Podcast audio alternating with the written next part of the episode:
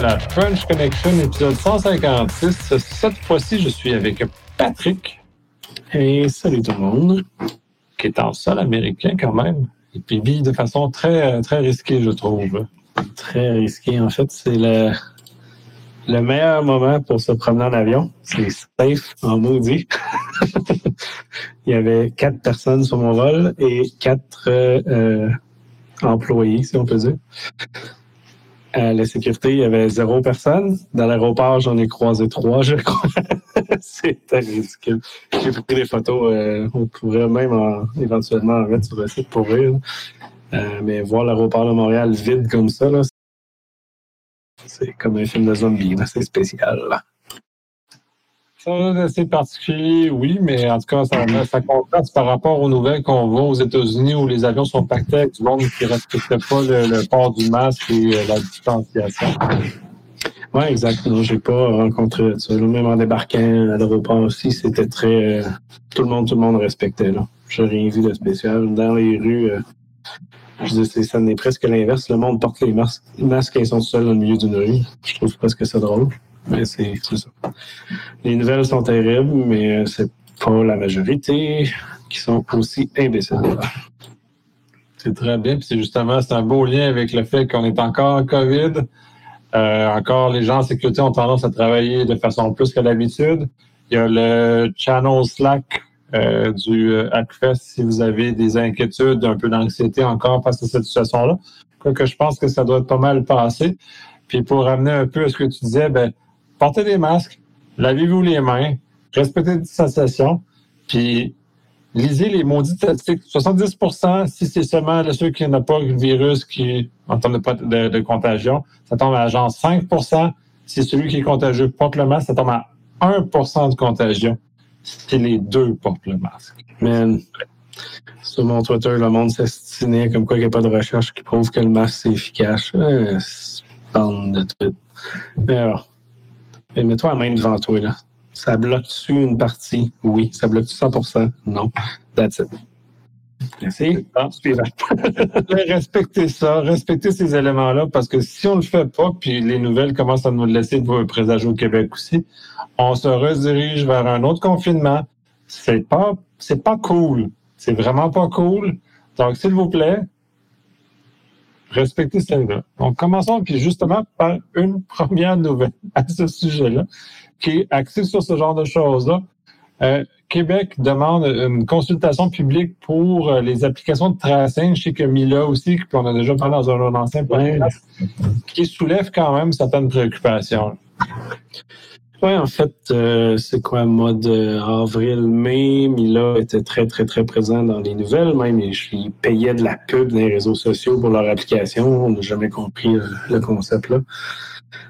ils se sont fait refuser, dans le fond, l'application au niveau fédéral. Le fédéral a choisi Shopify et BlackBerry, qui est une application conjointe, qu'on n'a pas plus de nouvelles. Le code n'est pas 100% public encore, l'architecture, rien de ça. Euh, mais nous, on avait commencé à faire des demandes pour l'application Mila pour avoir accès au code source. Ils nous avaient dit oui, puis ça, c'est une initiative personnelle, c'était pas vraiment le Hackfest en tant que tel. Euh, pas eu rien encore. Et ça fait plus qu'un mois et demi, je crois, que la demande a été faite. Ils nous ont répondu après-midi disant qu'ils attendaient l'autorisation de Mila pour publier le code source sur GitHub. Donc, on verra si Mila sont gentils ou s'ils sont des cachotiers pour euh, leur code. Euh, mais euh, Mila nous avait quand même donné, pas donné accès, mais il nous avait pointé sur un code public sur GitHub que eux euh, ont comme 4K pour faire cette application-là. puis je crois que ça a pris une heure pour avoir le mot de passe de toute leur infrastructure via leur GitHub. Tout était dedans. Donc, ça inaugurait vraiment, vraiment pas bien. Fait que c'est pour ça qu'on avait poussé pour avoir accès au code et on espère l'avoir pour voir le niveau de sécurité, voir s'il y en avait tout simplement dans ça. Parce que, question, puis, euh, parce que j'ai peu suivi ça. Est-ce qu'il y a une présomption de, de source ouverte avec leur chose ou c'est vraiment juste dans un cas de faire bonne figure puis vraiment montrer qu'ils sont corrects? Euh, c'est un peu mix dans le sens que au début, quand on a fait les démarches, on a euh, moi puis un gars que je connais pas, je l'ai rencontré sur le Slack de Mila. En fait, on a joigné un Slack de Mila, puis on s'est mis à poser des questions de sécurité. Euh, la première question, c'était même pas une question, c'était plus Hey, avez-vous pensé à telle telle affaire? c'était très une question ouverte avec un URL comme ça je me suis fait revirer de bord, très direct, disant qu'il n'avait rien à foutre de notre opinion et de la sécurité. Je dis ouf, ça part très bien. Euh, évidemment, quand ça s'est mis à être dans les nouvelles à tous les jours, comme quoi que c'était important la sécurité la vie privée de leur application, ils ont changé d'idée un petit peu. Puis là, ils disaient que oui, elle allait rendre ça public et blablabla. Euh, mais je pense pas que c'était leur, euh, leur initiative de, de départ. Puis pour avoir vu l'équipe qui travaille dessus, le code qu'ils produisent, euh, je veux dire, il n'y a aucune équipe de sécurité, aucune personne en sécurité là-dedans.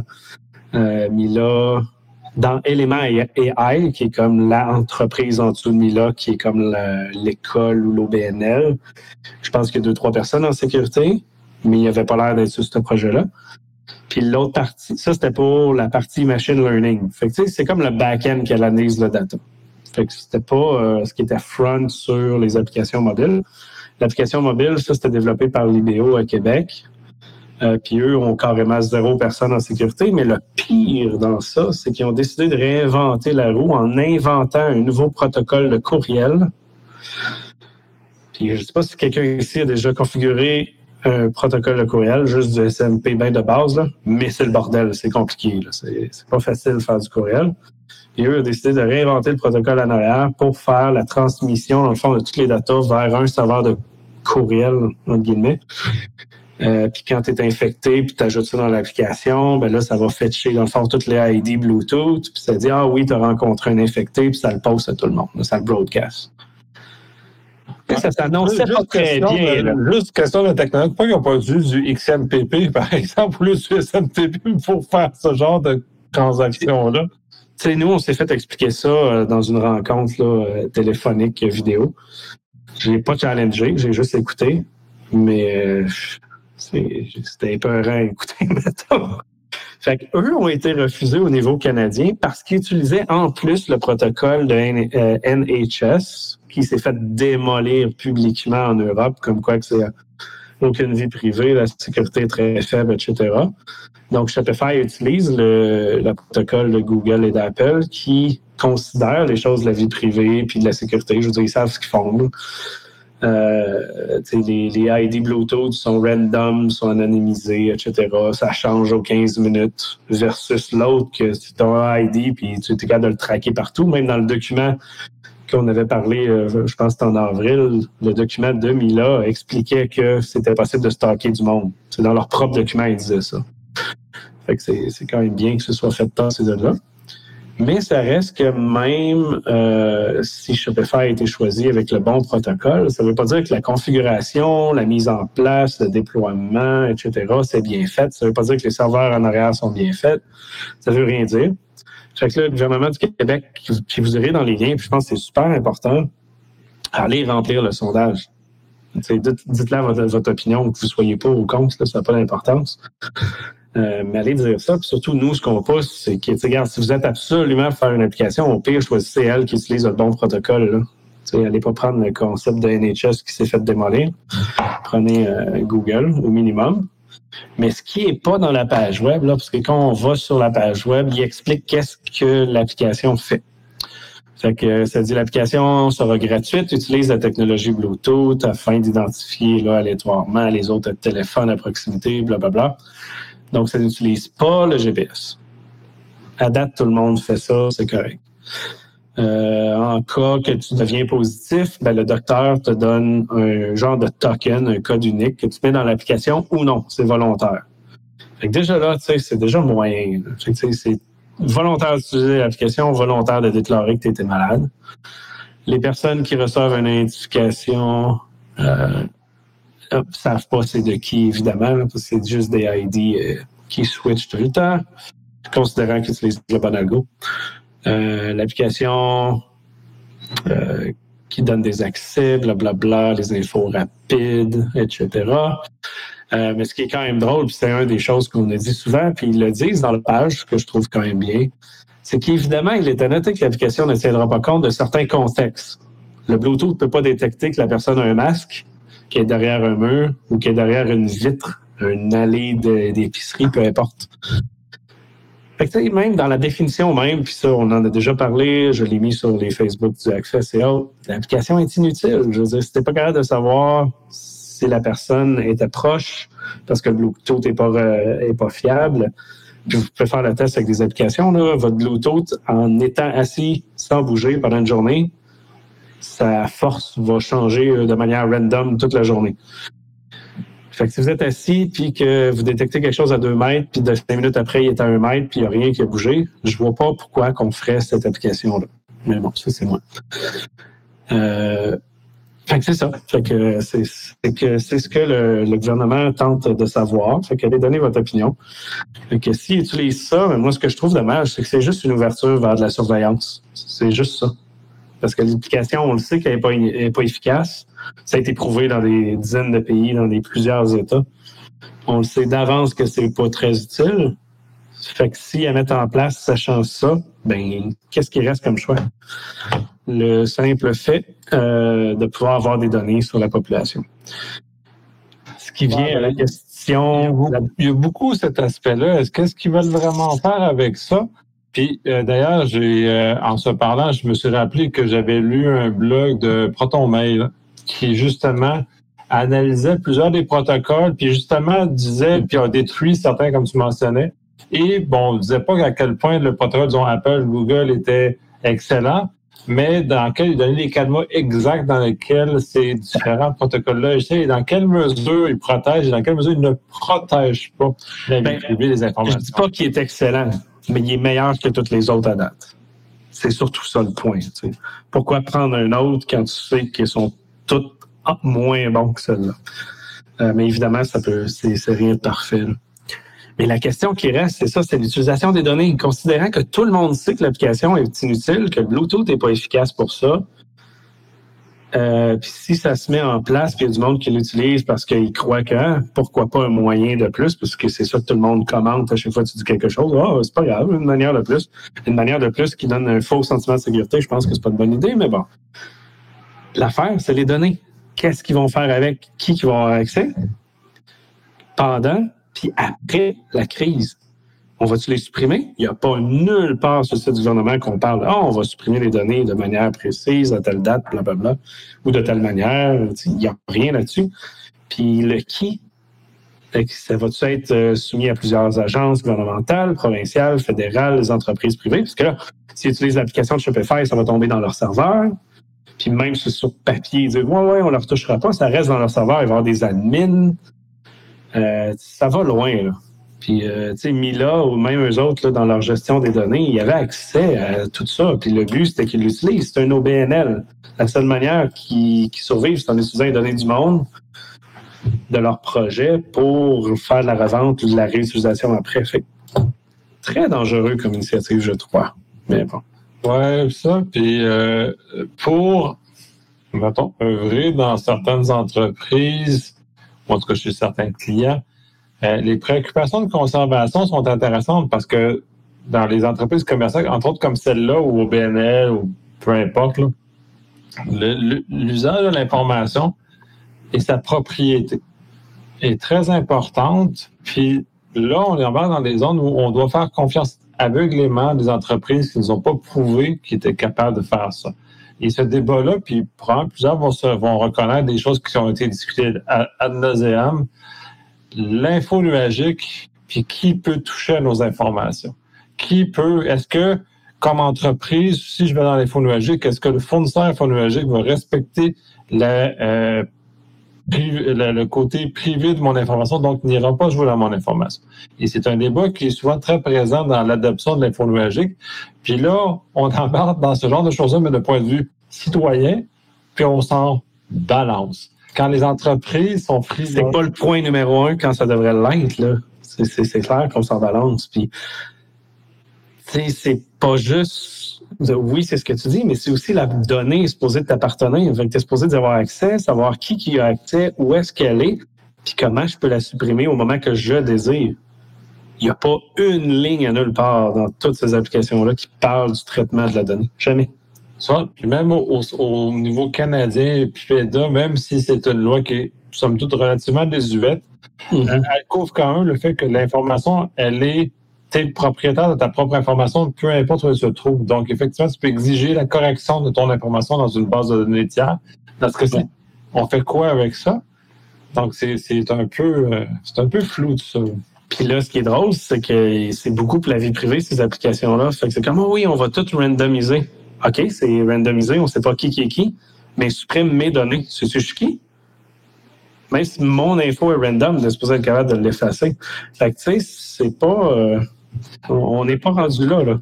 Oui, puis il y a tout cet axe-là. Puis là, même si Google puis Apple ont fait des énormes efforts, puis je pense qu'Apple fait, Apple travaille très fort sur ce qu'Apple, je pense, le, differential, privacy, qui est une façon d'anonymiser, mais en tout cas, bref, euh, mais au bout du compte, tu n'es jamais capable d'anonymiser jusqu'à 100% Puis le meilleur exemple qu'on a qui est euh, documenté, c'est celui de Netflix. Quand Netflix a diffusé l'ensemble de sa base de données pour réussir à aider à améliorer ses algorithmes, il y a quelqu'un qui a quand même réussi, à travers l'information anonymisée, à faire retracer quelqu'un à travers ça. Fait que même si on est anonymisé jusqu'à un certain seuil, c'est sûr qu'on va être de trouver une façon de... On est capable de savoir ce que la personne aime ou des détails du genre. Même si c'est pas, ça pointe pas vers quelqu'un, tu peux retracer. Vous avez même le, réseau TAR, c'est une des méthodes très niveau universitaire, on s'entend, qui est utilisé pour retracer du monde sur le réseau TAR. C'est en checkant les paquets dans un réseau normal, mettons, de plusieurs citoyens, puis de voir la tendance des paquets, puis tu es capable de savoir qui fait du tort, puis quel node il utilise, sans savoir c'est qui du tout. C'est juste un concept de statistique, finalement. La statistique te dénonce. C'est ça qui est fou. Ah, ben c'est ça. Fait que, faut prendre ça avec un énorme grain de sel, puis au bout du compte, puis comme tu disais, qu'on soit pour ou contre ces choses-là, euh, il faut mettre son opinion, puis il faut avoir un débat éclairé et, euh, de société face à ce genre de choses-là. Puis même en même temps, euh, tant qu'à aller dans cette direction-là, des États comme Israël qui ont été très forts sur le tracking du COVID, puis qui ont eu un certain succès au début, euh, ce succès-là s'est vite tassé. Puis ont perdu aussi d'ailleurs des certaines capacités de tracking là, avec le temps. Mais euh, ça oui, tout à fait pas un gage de succès sur la, la, la, capacité de, de, limiter la propagation du COVID. Lavez-vous les mains, mettez-vous un masque. Non, c'est ça. cette application-là, même si elle fonctionnait, puisque le Bluetooth, mettons, qui était parfait, là, ne sert pas à réduire le, la propagation. Ça sert à retracer les infectés par après qui qui a vu, qui qui a, qui, qui a croisé. That's it, là. Il n'y a pas d'affaire de propagation là-dedans, même par défaut, mais on essaie de pousser ça en disant d'autres choses des fois. Euh... Moi, je l'avais dit, c'est juste un trip de gens. Ah, c'est un trip techno. Là. Confinés chez eux. Oui, je l'ai repoussé même cette quote-là aujourd'hui, même sur LinkedIn. Et, euh, mais je pense que le point le plus positif, comme tu viens de dire, c'est que le gouvernement est ouvert à vous entendre. Puis c'est rare. C'est des rares gouvernements qui nous ont demandé notre opinion. C'est pas la première fois qu'ils le font. Fait que allez faire ça. Oui, puis c'est une tribune, puis Steve est, très fort sur l'expression du citoyen face à son député ou face à ce genre de choses-là. Ah, mais ça marche. C'est leur job, puis personne personne leur, les contacte. C'est surprenant, là, mais je les ai contactés aussi pour d'autres projets pas sécurité. Hey, ils m'ont répondu en genre deux jours, puis euh, ça a poussé des projets super loin. Je dis, mais voyons non. Mais oui, faites-les. Ça marche pour vrai. Là. Ils sont pas là pour rire de, juste rire de vous autres. Ils vous écoutent si vous leur parlez. Mais c'est ça le problème, on leur parle pas. Ah, c'est un, un, peu le problème du cynisme, mais ça, allez-y, allez jusqu'au bout. On est dans un système démocratique. C'est fait pour ça, c'est utilisé. Puis là, on a l'occasion de le faire dans ce cas-ci. Allez euh, énoncer vos préoccupations euh, de toute nature, dans tous les sens. C'est fait pour ça. Puis après ça, ben, euh, collectivement, on en sort toujours grandi ces, ces expériences-là. De toute façon, puis là, on continue à battre le maudit. Euh, Tiens, le cheval, est mort. il est mort. ils, vont encore le battre pendant des mois. Euh, passons à la nouvelle suivante, puis celle-là, moi, euh, quand tu l'as, tu, tu, tu l'as mis, ça m'a fait beaucoup rire, mais on a découvert que TikTok appartient à des Chinois. Puis Steve nous l'avait l'a déjà dit sur le podcast à plusieurs reprises. Et comme quoi, ça peut rentrer, ça peut avoir un certain aspect négatif sur euh, notre vie privée. Oui, exact. Puis, je, je l'ai mis en disant hey, le Québec apprend que, dans le sens qu'on se réveille qu'une application chinoise avec des utilisée pour faire de l'espionnage. Ouh, bienvenue euh, avec la Chine. Euh, ce qui est drôle, c'est que le, titre est que le géant, parce que TikTok est énorme, là, avec des millions de personnes dessus, un milliard euh, menace de bannir l'administration Trump euh, parce qu'il représente une menace pour les entreprises québécoises. On, est rendu loin. Je veux dire, c'est drôle qu'on en parle aujourd'hui quand c'est quelque chose qui était dans les nouvelles, je quoi, deux mois, je crois, à peu près. Ben, euh, ça, ça fait longtemps qu'on le sait. Oui, exact, exact. Fait que c'est ça, c'est rendu au niveau euh, fédéral où ce que même des ministres de la sécurité publique euh, se sont fait questionner pour savoir s'ils allaient bannir l'utilisation de cette application-là. Euh, évidemment, ils n'ont pas voulu répondre à ça, mais je veux dire, le sujet est rendu très haut. Je pense que il y a quelques semaines, ça avait été démontré que l'application analysait tout ce que vous écrivez puis c'est envoyé sur les serveurs là-bas dire, évidemment que ça envoie les infos là-bas, mais ça le fait à chaque deux, trois lettres. Là, ça copie votre keyboard ça envoie ça là-bas. Euh, et il y a quelqu'un sur euh, Reddit qui a fait l'analyse complète, puis que c'est une application d'espionnage. Toutes les features qu'il y a dedans, c'est, ça n'a pas été rediffusé beaucoup, là, ce, Reddit-là, mais euh, ça fait peur. Mettons. Vous ne savez pas, pas d'affaire utiliser TikTok, vous faites d'autres choses. Pour votre entreprise, allez prendre votre application. Je comprends pas ce que les entreprises font là. C'est à la limite des adolescents euh, qui, font des choses ou qui font même de la propagande politique à la limite. C'est une plateforme drôle pour ce genre de choses-là. Oui, il y a tellement de monde dessus que c'est comme Instagram. Je veux dire, ils vont mettre de la pub là, mais en même temps, c'est pas juste la pub qui prennent, c'est toutes vos données. Ouais, ça, ça c'est un, un, peu plus épouvantable, mais tant qu'à tant qu'à pas l'entreprise chinoise dans un cas comme ça, Zoom, quand même, qui peut aussi ce genre de capacité-là. On est toujours dans un univers, puis. Euh, les autres, on a eu la preuve officielle en plus, là, même si ça fait quoi? Ça. Puis plein d'entreprises au Québec disent non, non, c'est sécuritaire. Là. Ils ont engagé le gars de Facebook la Chine a demandé à Zoom euh, de leur donner les données, puis ils l'ont fait. Là. Fait que euh, arrêtez de, penser que c'est sécuritaire, Caroline. C'est drôle parce qu'ils sont frileuses de faire de la gestion de l'info nuagique, n'ont pas qu'accès à l'information. C'est les mêmes entreprises hein, qui. Ah oui. Fascinant. On ne va pas dans le cloud, c'est vraiment dangereux pour nos données. Ah, mais l'application de la Chine, donne-leur tout. Voyons donc nos, nos informations confidentielles en meeting privé, recordées avec notre expression dans notre face. Je disais, come on. ouais, ben c'est ça. dans un drôle de monde où la perception des choses est un peu, un peu déphasée. Mais en tout cas, euh, tout, ça, tout ça est relativement épique. Quand même, parce que franchement, euh, allô! Ah, ah, les dernières nouvelles, parce que là, clairement, on vit tous les deux sur une roche. Euh, il y aurait des ingénieurs de Yahoo qui auraient hacké 6000 comptes pour y trouver des photos pornographiques dédiées utilisateurs de qui ils ont hacké. Oui, des comptes personnels, Pas, genre euh, les, célébrités et tout, là. juste 6000 comptes de personnes, possiblement qui, je sais pas si c'était cute, whatever, selon leurs critères. qui aurait, euh, qui cherchait pour des vidéos, pour des images porno. Fait que c'est deux ex-employés. Euh, ça s'est fait, un petit peu que je retrouve la date exacte, entre 2009 et 2019. Pendant dix ans de temps, on ramassait de l'info sur des euh, cibles potentielles pour ramasser jusqu'à 2 terras de données, imaginez-vous. c'est énorme ce qu'on a récolté comme image comme vidéo. Là. Non, c'est ça, c'est gros.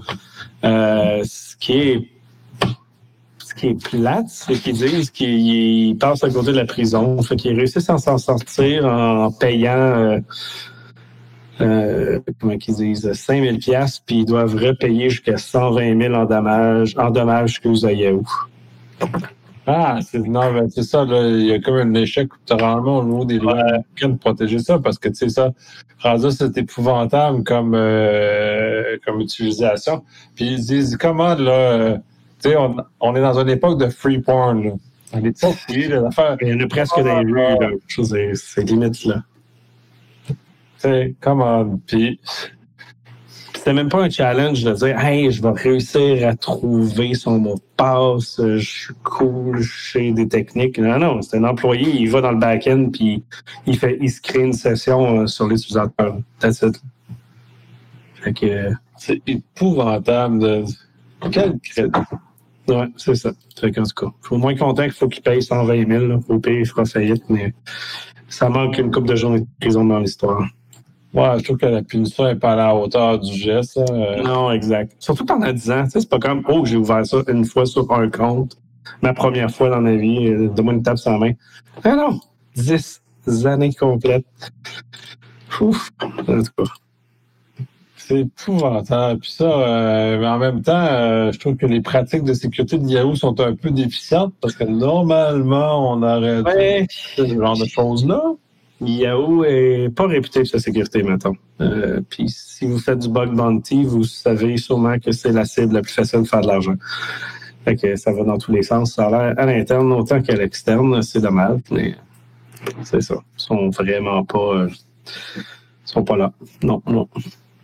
C'est épouvantable en 2000. Bon, en tout cas, là, c'est pas en 2020 que ça s'est passé ça, mais que dans des dans les dix dernières années, les compagnies, surtout publiques, exposées de cette nature-là, qui continuent à avoir des pratiques de sécurité médiocres, ça n'a juste pas de sens. en tant que puis en tant qu'utilisateur, ça me préoccupe parce que si on, fait confiance à ces dites compagnies infonuagiques-là, au sens public, Google, euh, Hotmail, euh, Microsoft, ces compagnies-là, qui on partage, Flickr, euh, puis ils font juste ça. Non, non, c'est vraiment pas, pas super. Ça, c'est un peu comme l'exemple de Desjardins, qu'on disait que Desjardins était un des seuls qui investissait autant en sécurité. Ça vous donne l'image de toutes les autres qui investissent pas partout. oui, ça fait peur et c'est très, très dommage de voir qu'on est là encore à se battre pour dire que c'est important. Bon, on va arriver à quelque chose à un moment donné. Il me semble que c'est euh, suffisamment d'exemples publics de ce genre-là, puis on va finir euh, par, y arriver. Là. Je pense qu'on a des exemples. C'est juste la communication puis l'intérêt qui manque. Oui, puis c'est un peu euh, notre travail, nous autres. Il y a aussi, on, puis ça, je reviens souvent, en tant que professionnel en sécurité, je pense qu'on échoue un petit peu à communiquer l'information.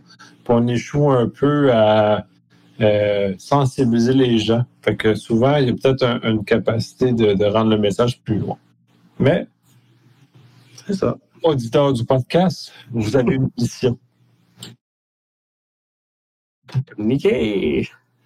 Sur ça, on va conclure, euh, puis j'en profite à la fin parce que j'aime beaucoup mettre des nouvelles à la fin maintenant parce que ça m'assure que voir si les gens écoutent ou n'écoutent pas l'épisode jusqu'à là. On est en train de changer un peu la formule, on est en train de rénover les choses. Euh, ça fait déjà quelques années qu'on roule. On n'a pas changé le statu quo pendant quelques années. On va profiter de l'occasion de la pandémie, de tout pour changer le statu quo. Euh, la fréquence va changer. Euh, la fréquence de diffusion aussi devrait s'améliorer. Je